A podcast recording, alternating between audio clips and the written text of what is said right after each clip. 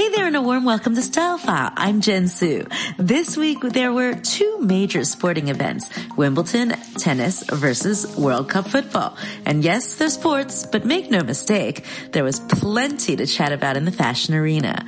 So let's compare the sunglasses at Wimbledon versus the World Cup.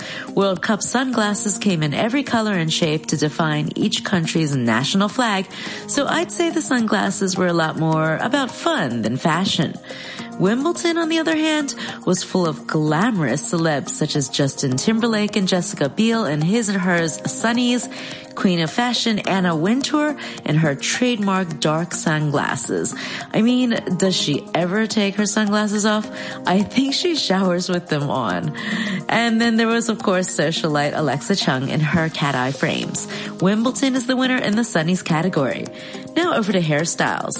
Keisuke Honda definitely made heads turn with his Asian go peroxide blonde look. And for Wimbledon, Alexandra Zverev sported a voluminous 90s style waves, a definite yes to Wimbledon hairstyle. Britain's Queen Elizabeth's penchant for lime green dresses. Remember when she wore that lime green at Ascot and then also again at the royal wedding? Well, it has been so eye-catching.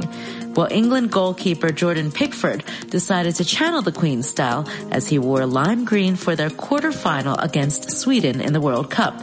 And over to Wimbledon. Well, of course, there was Meghan Markle, or I should say the Duchess of Sussex, along with Kate Middleton. The Duchess of Cambridge brought on plenty of double Duchess power with their stylish outfits.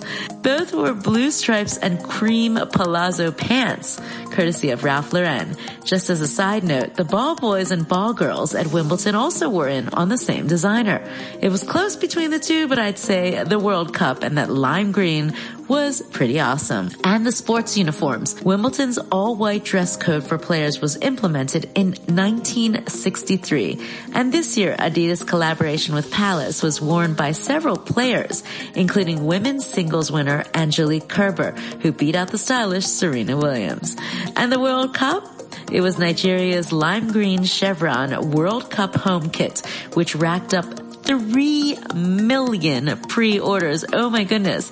And a queue outside Nike Town in central London. The World Cup definitely gets a style vote there. So what's the score? It's Wimbledon 2, World Cup 2. It looks like we're going to have to get into overtime and do penalty kicks. I think if I go overtime, Allison might just kick me out of studio.